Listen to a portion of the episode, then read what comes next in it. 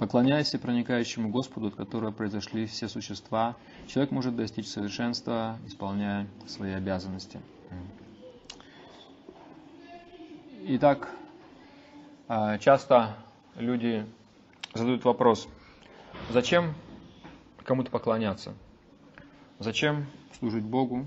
Ну, просто работать, жить, как все обычные люди. И все будет в порядке. Честно трудись, как я приводил когда-то цитату из одного этого местного башмачника на Чуркине, там, на переправе. А, у него стоит такой киосочек, написано «Работай честно и постепенно разбогатеешь», написано на киоске. Вот. Можно принять такой лозунг, и все будет хорошо. И Бог здесь ни при чем. Какой-то ритуал, какое-то поклонение – но если мы более внимательно рассмотрим, что такое есть работа, которой занимаются обычные люди, то мы выясним, что эта работа – это есть форма поклонения, ритуала. Хотя это не сразу видно. Нужно немножечко посмотреть на эти вещи глазами знания. Почему люди занимаются работой? Что это такое? И мы узнаем, на самом деле, если мы посмотрим глазами знания, не глазами невежества, а глазами знания – что обычная работа, которой занимаются люди, это есть не что иное, как форма поклонения своим чувствам. А, наши чувства требуют определенной пищи. Наши чувства требуют к себе внимания. Глаза требуют форм, уши требуют звуков, язык требует вкусов и так далее. Все чувства требуют своей пищи. И работа – это способ удовлетворить потребности чувств. Причем иногда мы чувствуем, что эти чувства это как бы не совсем я. Какое-то я внутри сопротивляется определенно соблазну, говорит, это глупость все.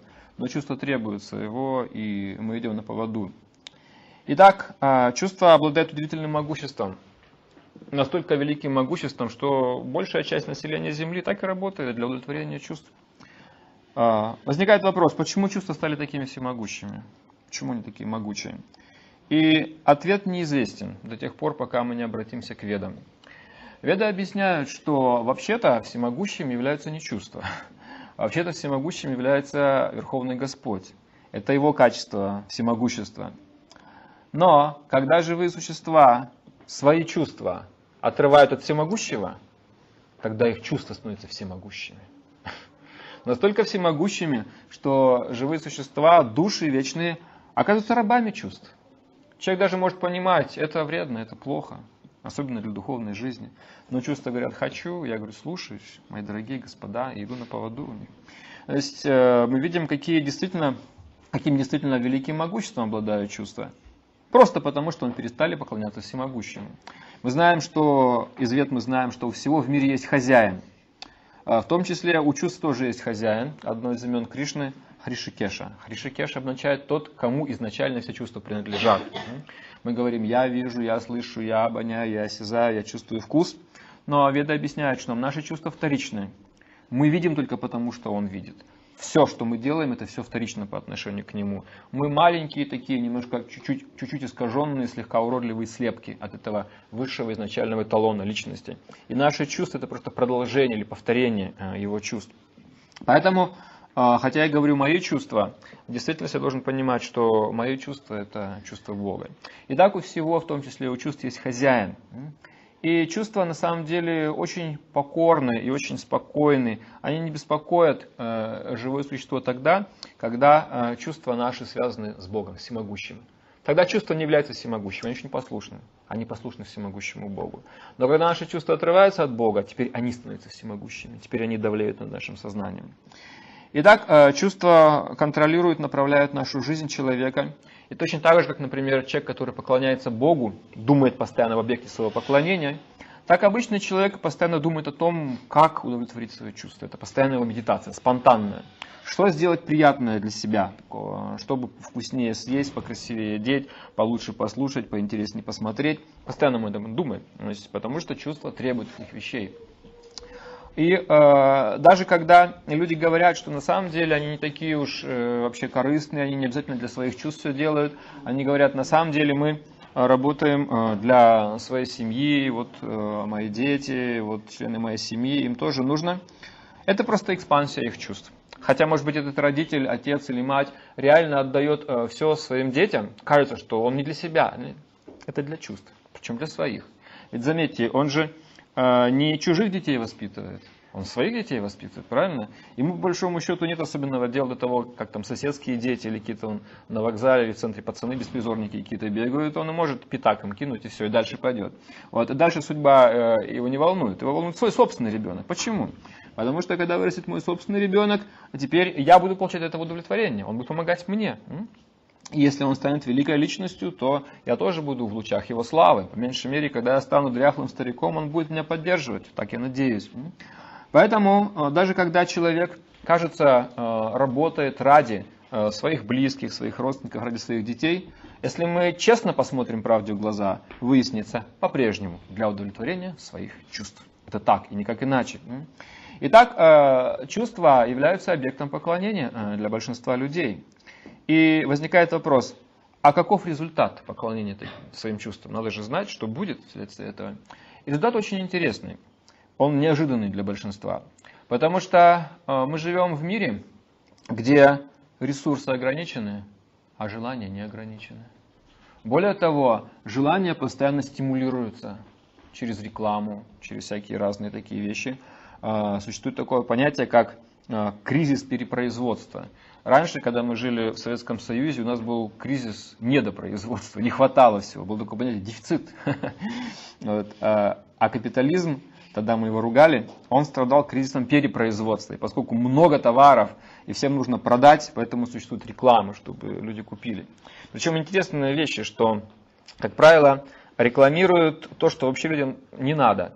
Например, вы когда-нибудь видели рекламу хлеба, или молока, или чего-нибудь такого. Такой рекламы-то и нет вообще. Потому что это очевидные вещи, они нуждаются в рекламе. Не нуждаются.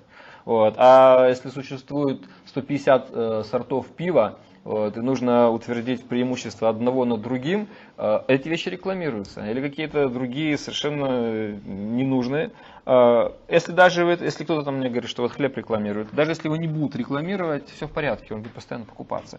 Вот. А некоторые вещи, которые не так уж и нужны на самом деле э, человеку, если их не прорекламировать хорошо, никто не узнает про них, что они есть на свете.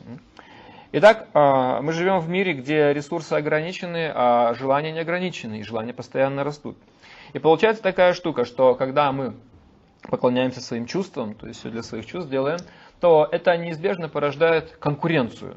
Правильно, раз э, э, людей много, желаний много, а каких-то вещей может немножко не хватать. Или даже вещей хватает, их может быть много, вещей много, ну денег мало, еще что-нибудь такое. То есть все время какой-то дефицит существует. И в процессе вот этой вот конкуренции, этого стремления к удовлетворению чувств, немногие а, так уж сильно преуспевают. Большинство ведут такой достаточно средний а, образ жизни. Вот. И многие разочарованы. Так вот, когда вот это вот их желание получить для чувств как можно больше не удовлетворяется, мы знаем, что это желание неудовлетворенное переходит в гнев. А гнев – это разрушительная сила. И он проявляется не только в грубой речи, когда кто-то кого-то там оскорбляет, а в конце концов этот гнев накапливается, и он выходит наружу в форме каких-то определенных действий. И мы видим, что сейчас э, насилие э, в мире уже перешло все рамки. Постоянно происходит какое-то насилие. Постоянно кого-то убивают, взрывают, бомбят, что-то такое происходит. То есть фактически люди боялись Третьей э, мировой войны, они проглядели ее начало. Она давно началась. Сейчас уже такой войны не будет, как раньше. Наши и эти, ура, конятся друг на друга танки, все, проехали. Этого уже не будет. Сейчас другая эпоха, другие времена, война ведется другими средствами и значительно более эффективно, надо сказать, значительно более эффективно. Вот, поэтому э, сказать, мы давно прозевали начало этой войны. Она идет, и она будет, так сказать, дальше развиваться. И причина этой войны в том, что люди поклоняются чувствам. Всем чего-то не хватает чьи-то амбиции были задеты, чье-то, так сказать, положение, кому-то не хватает нефти, э, кому-то не хватает э, власти и прочие вещи. И в этом мире эти столкновения неизбежны, энергия гнева разрушает все. И вот по этой метафизике простой, я хочу все больше и больше для чувств, мои чувства натыкаются на чувства другого, возникает конкуренция, возникает гнев, возникает насилие. И так все возрастающее насилие нашей эпохи – это прямой результат поклонения чувствам. Итак, люди поклоняются чувствам, вот результат.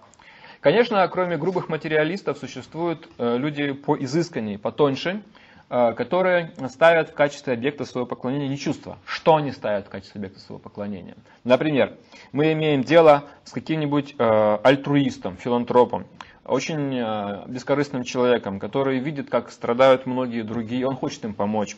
Допустим, у него есть какие-то возможности или свои средства. Если нет своих, он идет и собирает эти средства, проповедует какие-то идеи, давайте, значит, поможем бедным, несчастным и так далее.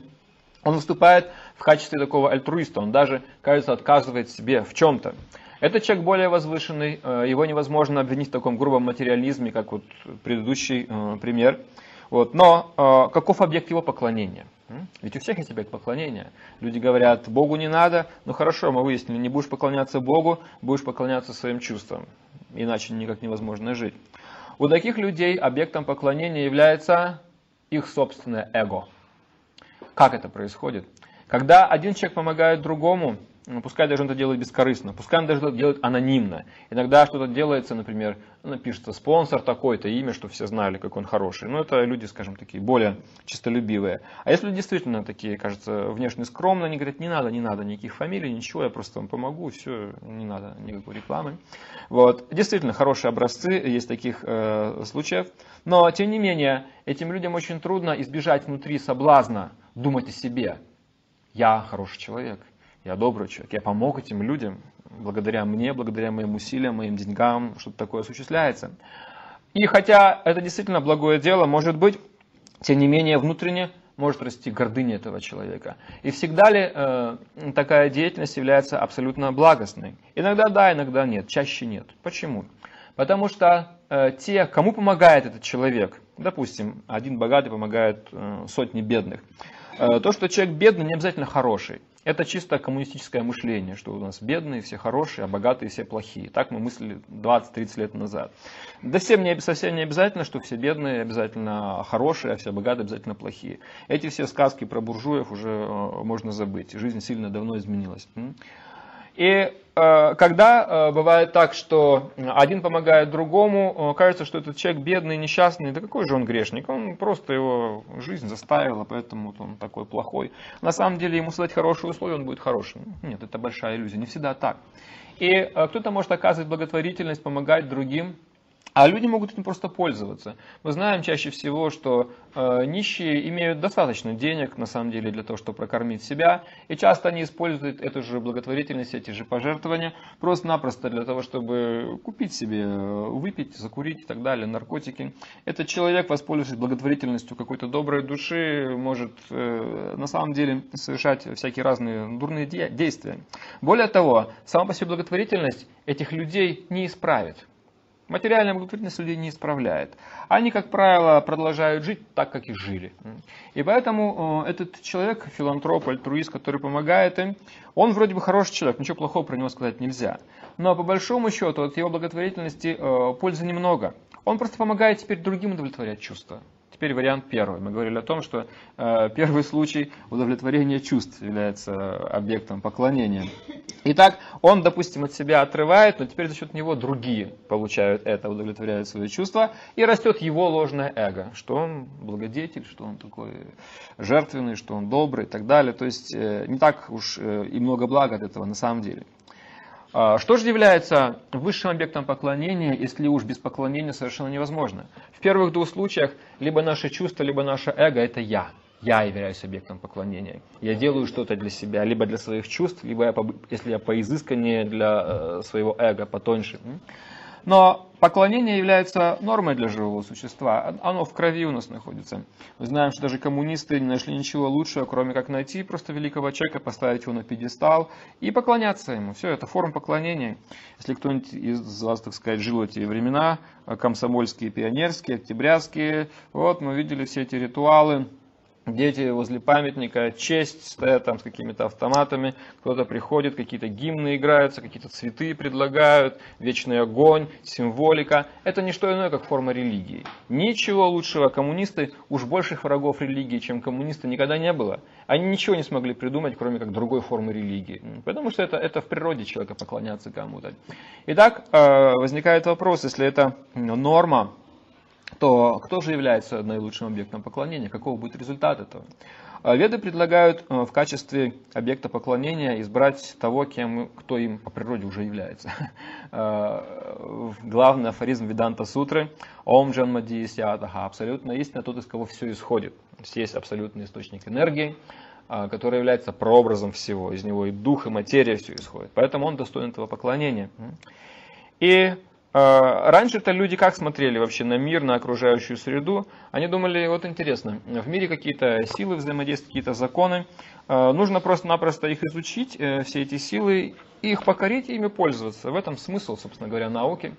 Вот. Но а, последние исследования и всякие различные опыты с природой показали, что с природой лучше вообще не конфликтовать с ней лучше жить в гармонии.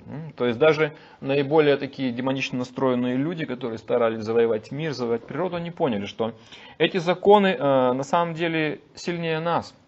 Если сравнить в процентном соотношении э, человека и природу, то природа, как знаете, такой могучий слон. А человек это какая-то маленькая козявка, букашка, которая на этом слоне может сидеть. И слон ее совершенно запросто может стряхнуть, сбросить и не заметить совершенно. Э, мы читаем какие-то тут ураганы, кого-то сносят вообще, людей миллионами, десятками тысяч откуда там эвакуируют. Что вы можете сделать? Ну давайте, наука вперед, ну давайте. Установи, просто остановите ураган, просто остановите ураган. Или просто возьмите, например, когда э, засуха, вызовите дождь, э, они гордятся, новые технологии. Э, можно при помощи там каких-то определенных устройств, какие-то там э, э, пушки вакуумные или что-то еще, они, значит, стреляют в эти облака и, значит, должен дождь выпасть.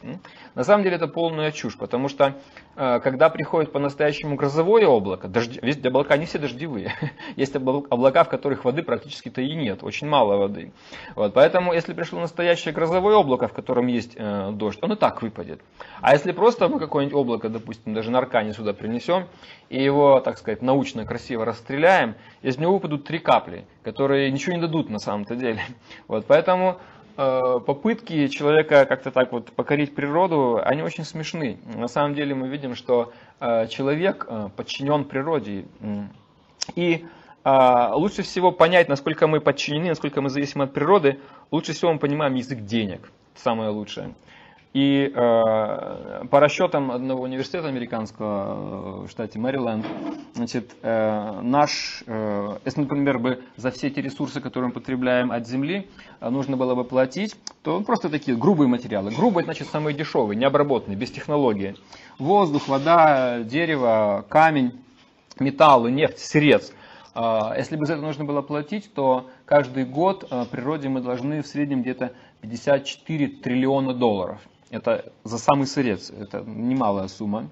А если, предположим, посчитать конкретные вещи, это сюда, например, такие источники энергии, как Солнце, не входят. Один умник, э, ученый, посчитал, что значит, если бы э, нужно было платить за энергию Солнца, допустим, причем по самому низкому тарифу, в Америке 5 э, центов за киловатт-час, это низкий тариф считается. В одном штате Оклахома 200 тысяч квадратных километров – при нормальной, так сказать, активности Солнца день 60 миллиардов долларов обходится. Один день над одним штатом. Можете себе представить, что если бы природа придавила нам счет, скажем, ну, пользуйтесь, платите за энергию, вот, то очень скоро э, всех миллиардеров бы вытряхнули. То есть буквально недели бы хватило для того, чтобы весь мир опустошить. Вот. Но тем не менее, природа дает нам все эти вещи, все эти ресурсы вроде бы, вроде бы бесплатно вот, и светит солнце и так далее. То есть э, любой разумный человек, немножко понаблюдая за природой, э, поймет, что здесь все очень так интересно продумано. Э, Эйнштейн сказал, что любой человек, который очень последовательно и серьезно занимается научными исследованиями, должен сделать вывод, что законы космоса пронизаны сознанием, во много раз превосходящим сознание человека. Во много раз. Настолько здесь все просчитано и сделано очень здорово. И если существует какая-то высшая сила, высшая личность, то необходимо находиться в гармонии с ней, необходимо быть в полном контакте. Есть интересные такие эксперименты, как эти вещи осуществляются. В Шотландии есть, причем Шотландия это северная часть Англии, для справки. Вот. Там есть одно общество из категории новых этих движений, New Age, знаете, новая эпоха, которая, скажем, пытается какие-то там всякие разные мистические технологии внедрять. Там у них есть такое общество садоводов, которое занимается разведением цветов на совершенно бесплодной песчаной почве. И цветут удивительные растения. Причем Шотландия это не южная страна, совсем нет. Англия, она начинается с 50 градусов и дальше, так сказать, выше идет. На совершенно бесплодной почве они выращивают цветы, причем в северной части. И возникает, как это вообще происходит? Они говорят, а, они немножко знают, чуть-чуть знакомы с ведами, они говорят, э, наша технология называется Дева садоводство. Дева это обозначает э, бог или боги на санскрите. Дева садоводство.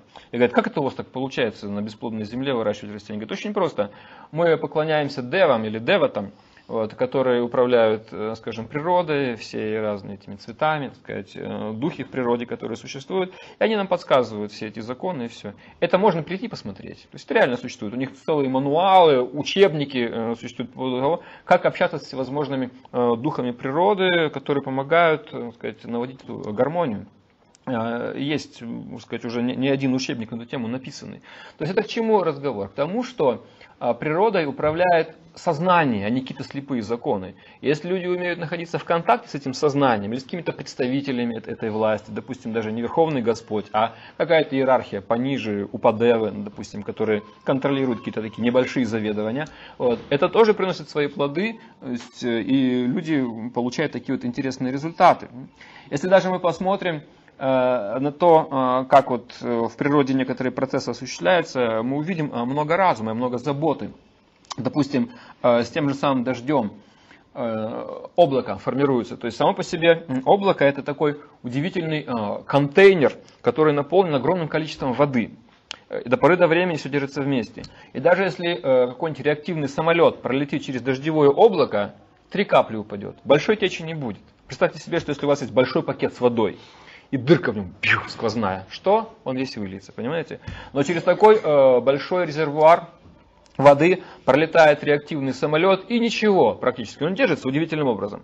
А когда дождь начинается, как идет дождик? Очень интересно. Заметьте, кто позаботился о том, чтобы капли были конкретного размера? Ведь могла бы быть, знаете, капля такая, солидная. Знаете, в детстве шутки были. С десятого этажа кидаешь целлофановый пакетик с водой, и кому-то там бу, здорово, да? Могла бы быть капелька такая.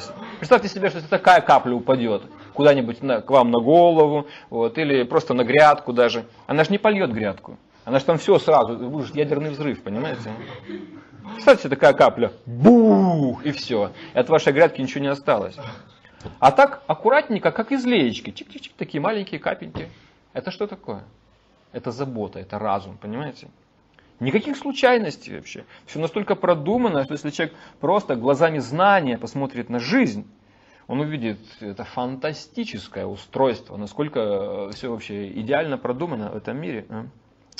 А, один ученый, известная книга, ученый Бэшем или Башем назвали, не помню как-то, написал а, книгу хорошую э, чудо, которым была Индия. Вот. Он индолог, ученый, и в этой книге он написал, что до нынешних, ну, так называемой тут современной цивилизации, вот Европа, Америка, что считается как бы венцом цивилизации, говорит, до этого наиболее развитой и сильной цивилизации была совсем не Римская империя и никакая не греческая цивилизация, это была Индия. Чудо, которым была Индия. Это была самая сильная, богатая на свете страна.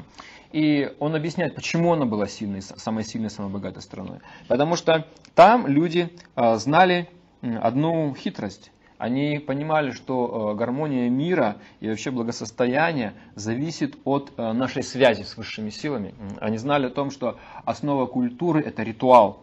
Ритуал обозначает определенный обмен. Ты что-то жертвуешь, что-то отдаешь, что-то посвящаешь и получаешь нечто взамен. Сейчас этим ритуалом мы тоже регулярно пользуемся, у нас эквивалентом обмена – служит бумага, условно называемая деньги. Ну, то есть там какие-то знаки водяные, чтобы не подделали. Эти, э, эта бумага является эквивалентом обмена. Мы обменимся. Нам мне что-то нужно, иду в магазин, определенное количество бумаги с количеством ноликов отдаю, мне дают э, натуральные продукты какие-то, из них я там что-то делаю. Вот.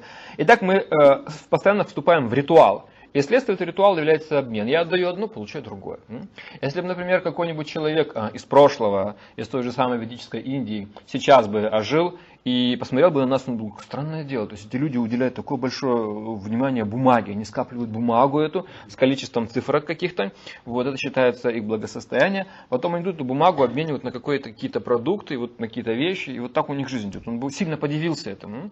Точно так же, э, он бы подивился так же, как мы сейчас удивляемся, когда нам говорят, что благосостояние зависит от того, а насколько мы связаны с высшим миром. Обмен.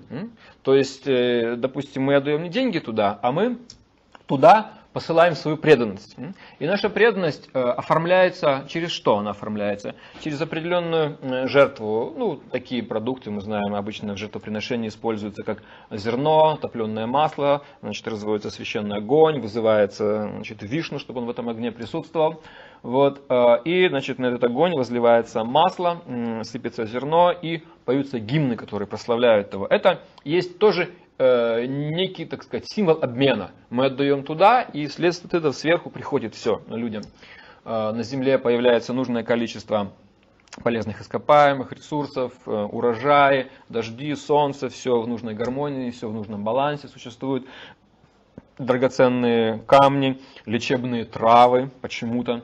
Нет ни одного, на самом деле, бесполезного растения. Нет ничего вообще бесполезного в мире. То есть все удивительно так э, дополняет одно другое.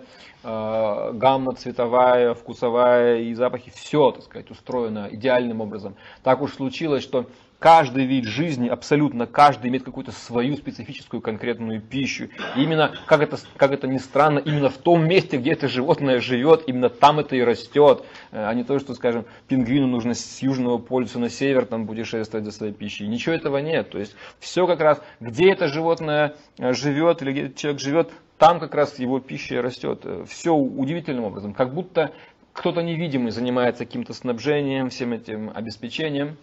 И человек, который обладает немного разумом, глазами знания, смотрит на жизнь, он понимает, да, все здесь э, устроено очень хорошо. Итак, э, ритуал – это э, то, что связывает нас с этой высшей реальностью. Если мы знаем, что есть высшая реальность, высшая сила, причем понятно, что она разумная, а там, где есть разум, значит личность, значит с этим разумом можно определенным образом взаимодействовать. Так вот, духовная культура обозначает, как взаимодействовать с этим высшим разумом. Этот процесс э, ритуала или процесс э, яги, жертвоприношения. Люди думают, как это вообще, от какого-то звука что-то может произойти. Я пою Хари Кришна, и вот ко мне какое-то благосостояние приходит.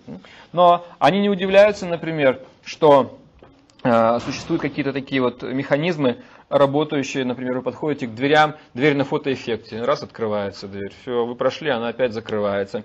Или, например, есть такие механизмы, которые работают на звуке. Хлопок в ладоши, включается вентилятор. Существуют такие вещи? Существуют, понимаете? Вот вы можете спросить у часов, сколько время, они скажут, сколько время. Есть такие инструменты, понимаете? То есть совершенно очевидно, что э, звук это могущественная сила, которая вводит в действие многие механизмы. Итак, глупый вентилятор включает этот хлопок в ладоши, а вот Бог не может может реагировать на мое обращение к нему? Странно. Почему не может? может. И на этом основана, собственно говоря, вся технология ритуала. Что э, через молитву, через пение, через прославление э, мы взаимодействуем э, с Верховным, и он отвечает на эти. Вот, так сказать, э, взаимосвязь непосредственно. Итак, Бог это реальность, но он, так сказать, реальность для разумных людей. А, как с ним находиться в гармонии? Э, вроде бы мы с ним думаем, мы не ругались. Почему? Ну какая дисгармония? Мы с ним не ругались. Вот. Но э, то, что в самой жизни человека присутствует сейчас дисгармония, и очень-очень сильная, и внутри самого человека, и внутри общества, это говорит о том, что люди на индивидуальном и на коллективном уровне находятся в дисгармонии с источником всего. И яги или жертвоприношение, или посвящение э, посвящение своей деятельности Верховному Господу, это э, норма на самом деле. Мы знаем часто книги или какие-то вещи кому-то посвящаются, эпиграф посвящение, тому-то, тому-то. А практически все ведические произведения, интересно, начинаются с такой части, как э, Мангала Чаран. Мангала Чаран это буквально обозначает молитва о благоприятном завершении начатого дела. То есть всегда э, какое-то дело, перед тем, как его начать, э, нужно сказать, совершить некий ритуал для того, чтобы э, это действие завершилось э, результатом. Я даже помню одну сцену, лет, наверное, 10 назад был один человек, ну, как сказать, не знаю, преданный, не преданный, но он из таких немного, ну как, не немного, из преступных кругов, скажем так, прямо был. Вот, но каким-то образом он э, прилегся Кришной. Вот, и э, однажды, я помню, как я сидел в кафе, и зашел он, и еще э, двое с ним, таких решительных ребят, они решительным шагом подошли к алтарю, так сказать, э, хором втроем такой намаскар сделали, поклонились, какую-то там молитву произнесли и решительным шагом удалились. То есть было видно, что они, так сказать, на пороге какого-то очень важного дела. Вот. И похоже, что это дело было, может быть, не очень благим, потому что с тех пор я его уже не вижу давно. Вот. Но э, они молились о благоприятном завершении начатого дела. Вот. Э, многие, сказать, даже бандиты, они в глубине души верующие люди, потому что они понимают, дело очень скользкое, очень опасное, надо каким-то высшим силам вызывать, чтобы они меня защитили.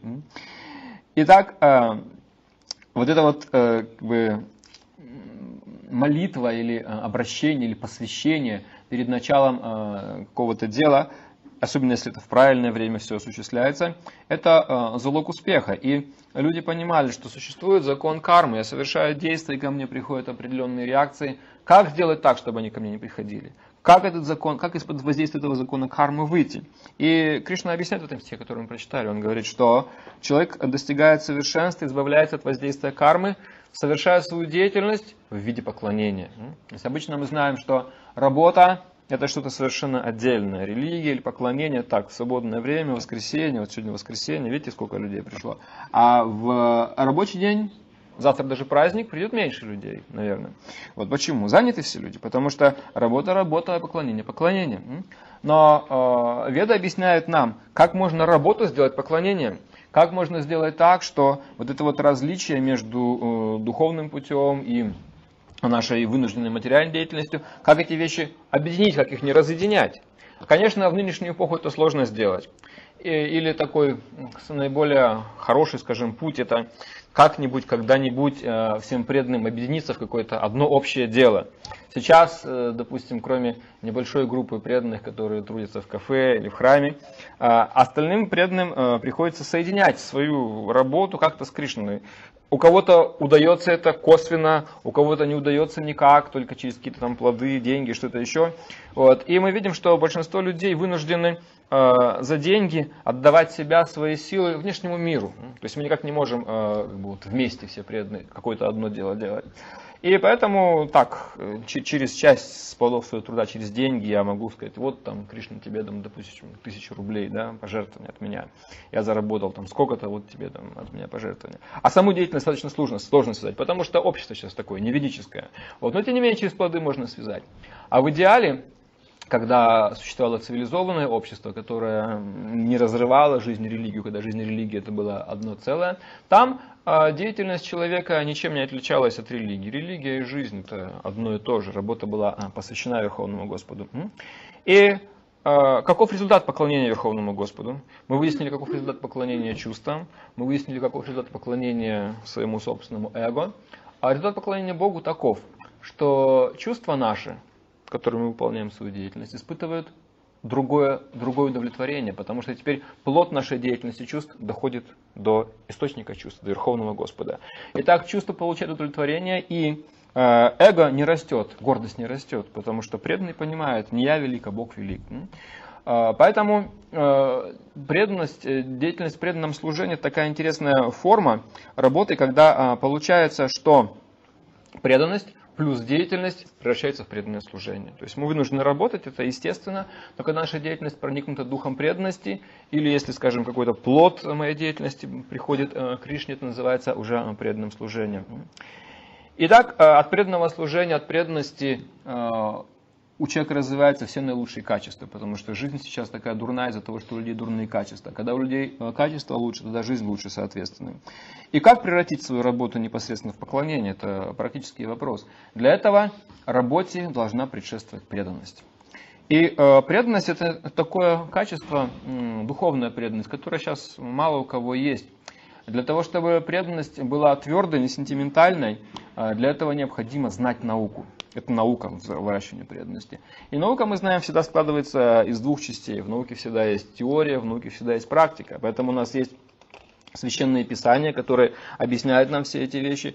И у нас есть практические методы приложения а, вот этого знания а, уже непосредственно в жизни. И получается интересная вещь. Преданность плюс деятельность получается преданное служение. И когда человек наполняется преданным служением, тогда интересные вещи происходят. Вожделение превращается в любовь, жадность превращается в удовлетворенность, гнев превращается в терпимость, зависть превращается в уважение. Происходит трансформация. Потому что теперь наша, наша деятельность осуществляется на основе преданности Богу. Таким образом, если вы помните, мы говорили о шести врагах, которые живут внутри нас и которые являются самой главной проблемой нашей жизни, эти враги постепенно уходят. И так все дурные качества превращаются в свои изначальные э, прообразы. И без этого работа это что такое? Работа это просто мука, это просто то, что продолжает э, перерождение, это то, что дает нам рабство и так далее. А когда человек совершает свою деятельность в духе преданного служения, то э, Господь отвечает ему на это чем? Он дает ему а, силу, он дает ему знания, как решить проблемы в своей жизни, и он дает ему глубокое чувство удовлетворения, которое большинству людей неведомо. Мы знаем, что большинство людей черпает свое удовлетворение вовне. Что такое удовлетворение внутри, непонятно человеку.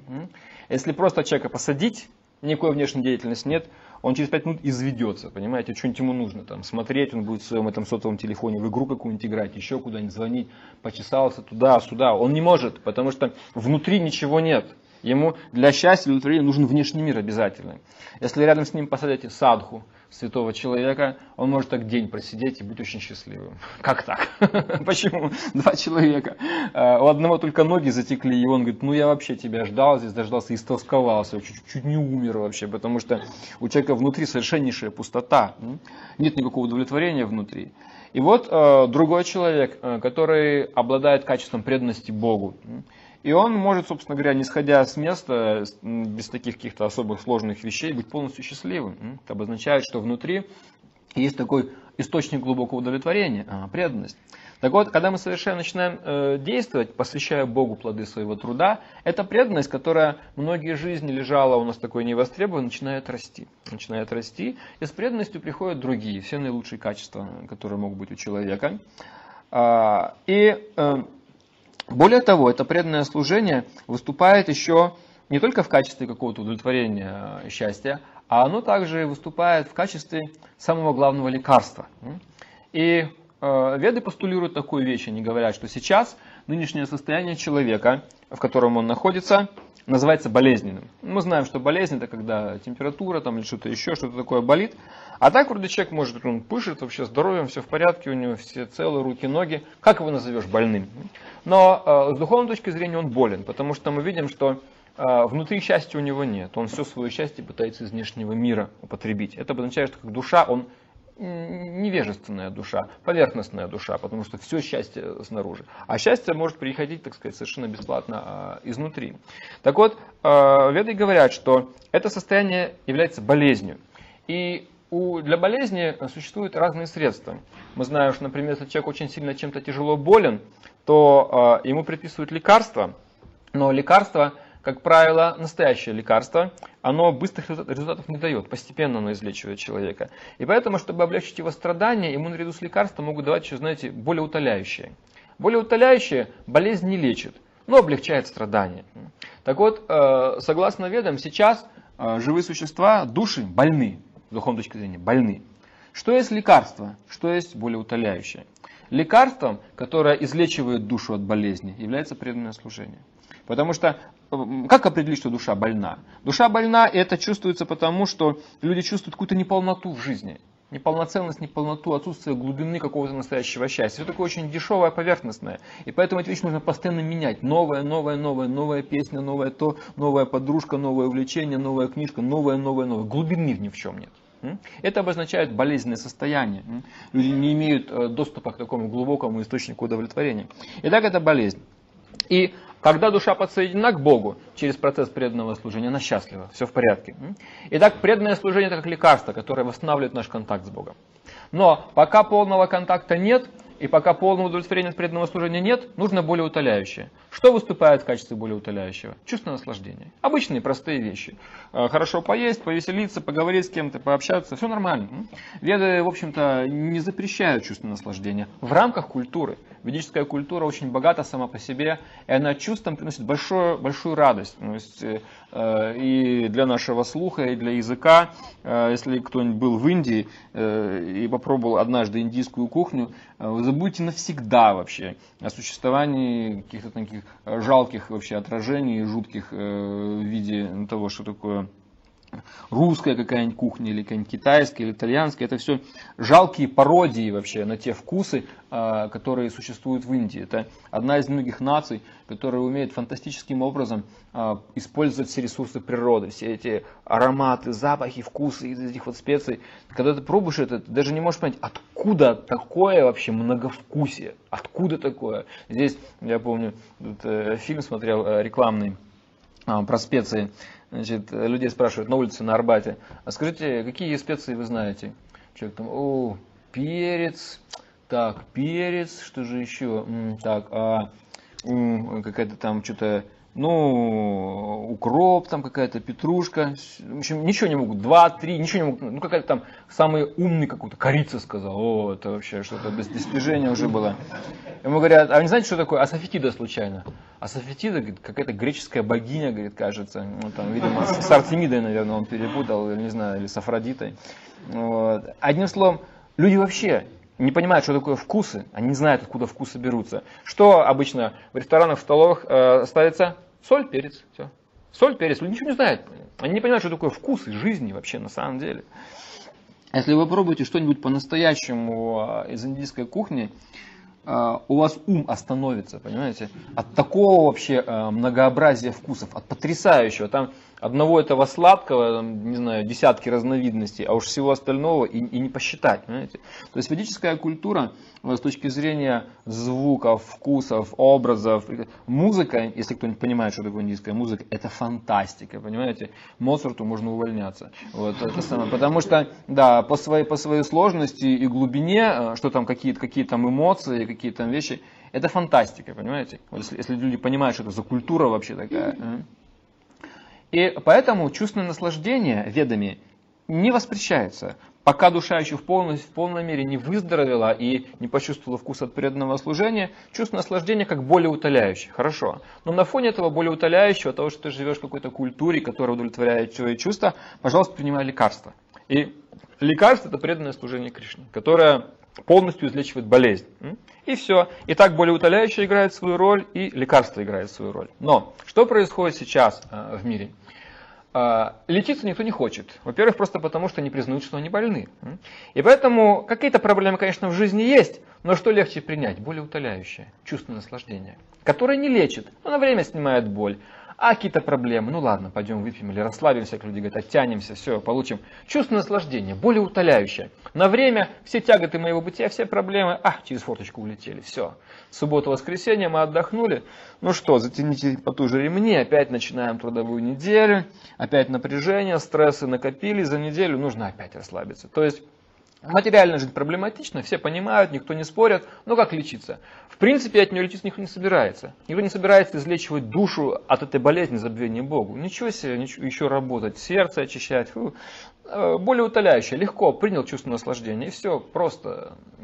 Но мы знаем, что если человек больной не лечится, а принимает только более утоляющие у него, поскольку он неграмотный, ну он же не врач, он не понимает, симптомы пропали, о, отлично, оказывается, более утоляющего достаточно. Зачем мне докторщики дорогие лекарства прописывают? Буду жить на более утоляющем.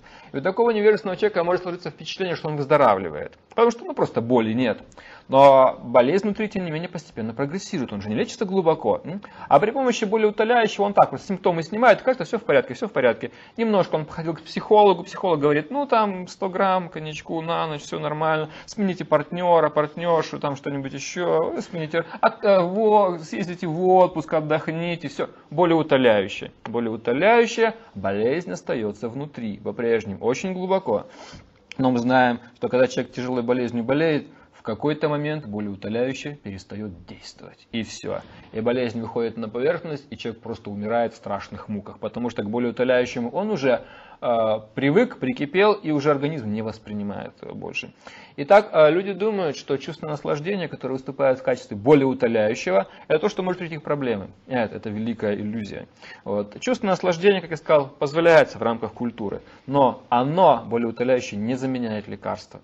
А лекарство это э, преданное служение. Преданное служение это э, то, что как раз э, изменяет нашу внутренность. Он изменяет, преданное служение изменяет наше настроение, изменяет э, наше сознание целиком и полностью. Сегодня утром во время Шимат Бхагаватам класс мы говорили, что э, когда человек становится преданным, это революция в сердце, переворот полностью, все меняется. Раньше я стоял на первом месте, мои чувства или мое эго были объектами поклонения, какой я великий.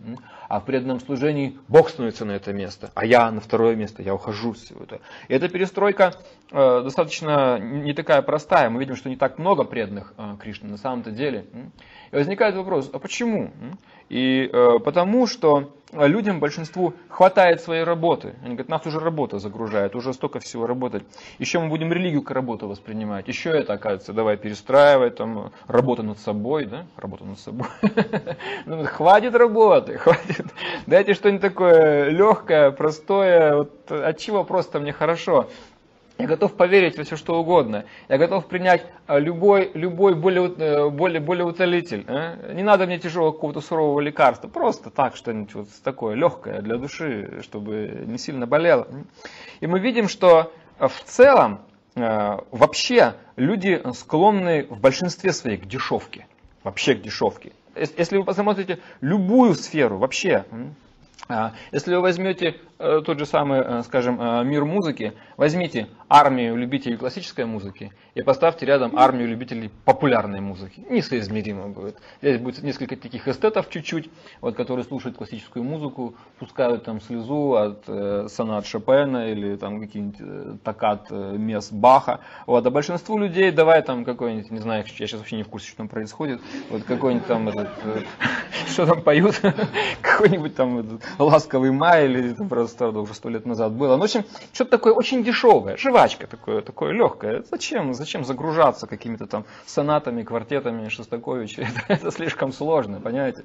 Если возьмете другую сферу, литература, что много людей читает какую-то по-настоящему глубокую философскую литературу, пытается понять, решить вопросы жизни. Нет, кроссфорд разгадать, газету почитать, какая-то бульварная такая. Читают, читают, но что читают, понимаете? А я помню, а, одна из, так сказать, самых любимых книг э, моей юности, которая тоже сильно повлияла на меня, Герман Гессе «Степной волк». Потрясающий такой философский роман, тоже с такими некоторыми идеями, выводящими на трансцендентный уровень. Я помню, лежал в больнице, у меня был с собой сосед какой-то, он говорит, Э, дай, говорит, почитать, что у тебя там такое? Ну, я ему дал, а книжка такая, немного зубодробильная, вникать надо. Он мне другой не возвращает. Я говорю, что, прочитал, что? Он говорит, да, уже прочитал. Я говорю, как ты так прочитал? Он говорит, я, говорит, философию всю пропускал. И. А там философия 90% вообще. Я даже не понял, что он там читал-то, собственно говоря. То есть большинство людей, они склонны вообще к серьезным, к серьезным этим вещам. Так все это поверхностно очень. Если возьмете что-нибудь другое, кино, э, помните, был такой этот, Тарковский, да, фильмы его, очень такие глубокие, интересные, и что? Нет, нам Голливуд надо. Давайте что-нибудь попроще, что-нибудь такое. Зачем голову ломать, что он там имел в виду, зачем там вся эта философия и так далее. Нам, чтобы все было понятно, чтобы э, побольше стреляли, побольше, так сказать, наслаждения, побольше приключений, беспокойства, что чувства будоражат. А ум свой загружать какими-то философскими идеями не надо. Даже если перейти совсем уже в такую утилитарную область, какие-нибудь э, коньяки и так далее, что кто себе может позволить э, купить или пить коньяк столетней выдержки, там какой-нибудь очень дорогой. Пиво он, пожалуйста, 10-20 рублей, и дешево, и сердито, очень здорово. То есть дешевка во всем, понимаете. Везде мы видим, что массы покупаются на массовую культуру, во всем дешевка, понимаете, во всем.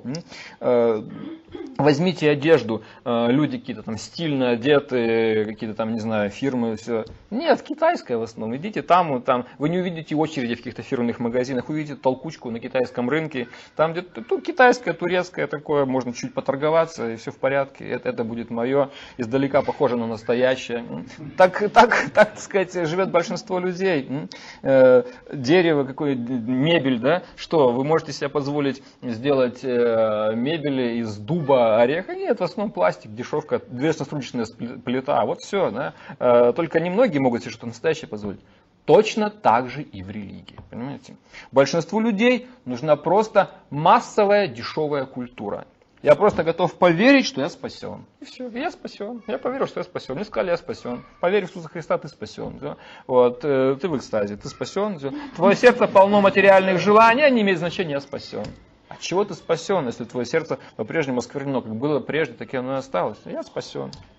И лишь немногие люди готовы воспринять религию серьезно, потому что это вообще тенденция в жизни дешевка. Массы воспринимают какую-то просто популярную такую вот массовую, облегченную, прошу прощения, кастрированную культуру, без внутреннего содержания. Так оно и есть на самом деле, понимаете? Так оно и есть. Вот поэтому, когда возникает, а что-то вас так мало? Да, Шила Прабхупада говорил, если вы продаете бриллианты, не ждите многих покупателей. Ну, кто может купить бриллианты? Это же дорого, правильно? Вот, в основном люди купят какую-нибудь пластмассовую косметику, что-то такое попроще, вот, что издалека похоже на правду. Вот, потому что э, немного денег денег у людей. Точно так же э, немного кто готов посвятить себя полностью Богу и в этом процессе э, переживать реальные перемены, какие-то такие. В основном просто так, поверьте, на веру, я принял веру и все в порядке, на, на этом закончим. Вот. Но э, вера это только начало, да, это, это не конец, вера это только начало пути очищения обратно к Богу.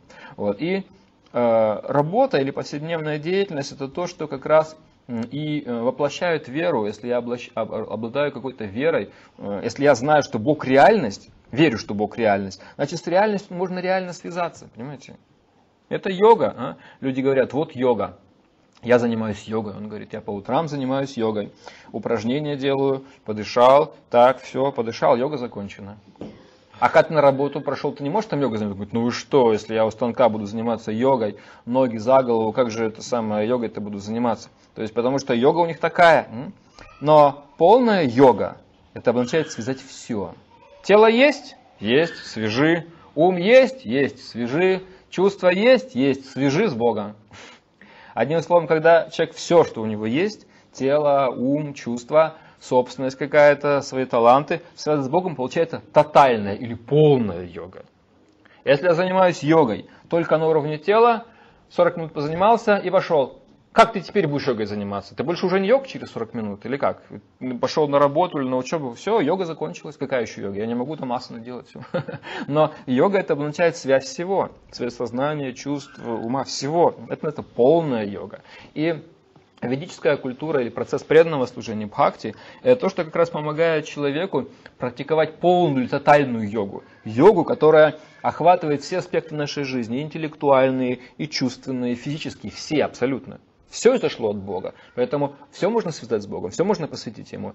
И э, таким образом чувства человека, которые становятся такими очень комплексными, он не просто сентиментально радуется, не понимая, что с ним происходит, или он не просто философствует на, на, на тему истины без каких-то там чувств.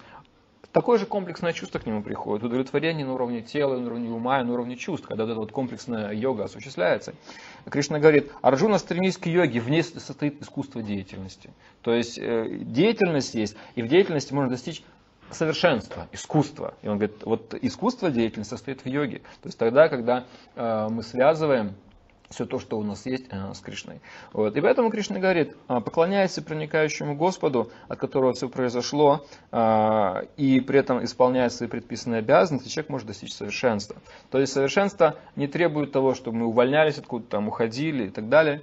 Вот. Э, совершенство, э, совершенный процесс таков, что он способен взять нас таких, какие мы есть, и а, если у нас есть такое желание связать нас с Кришной, и в процессе этой практики происходят э, очень а, хорошие позитивные изменения в жизни человека. Вот он выигрывает на всех абсолютно а, уровнях. Вот, и одновременно он лечится от самой главной болезни. Вот, а сейчас мы видим, что людям просто-напросто предлагают вместо настоящего лекарства решение от всех проблем просто такие временные заменители э, чувства наслаждения, так вроде бы боль материальной жизни стихла и все в порядке. А проблема в корне глубоко остается. И решается эта проблема только тогда, когда мы как души себя вернем на место, когда мы вернемся опять к Кришне, когда мы поймем, что наше счастье не в отдельном существовании от Бога, а наоборот в совместном. Потому что конфликтовать с Богом или какой-то сепаратизм выращивать по отношению к Богу, это себе дороже. Если если это высшее существо, если это высшая воля, то лучше находиться с ней в гармонии. И йога или преданное служение как раз то, что учит нас этим а, законам гармонии с Кришной. Вот. Ну, а если уж совсем, как говорится, а, ни работа не может быть связана и вообще ничего, мы знаем, что сейчас в качестве ритуала наиболее могущественный ритуал – это э, ягия в форме святого имени. По меньшей мере, каждый может петь святое имя, ничего это не требует. Вот как я сказал, если даже какие-то просто механизмы реагируют на звук и включаются э, просто от звука, вот э, если мы научимся входить в резонанс с Богом через Его имя, через киртан, пение совместное или индивидуальное хотя бы джапа, это будет совершенно реальная наша яги, это наш процесс связывающий. И через этот процесс процесс, начнет расти преданность, начнет расти знание, начнет очищение идти внутри. Если сейчас что-то такое невозможно, допустим, мою работу полностью связать с Богом, я не вижу, как это возможно. С течением времени, через эту преданность, через очищение эти вещи становятся очевидными, и Кришна корректирует все эти вещи. Как говорится, Он дает то, чего нам не достает, и сохраняет то, что мы имеем. Хари Кришна.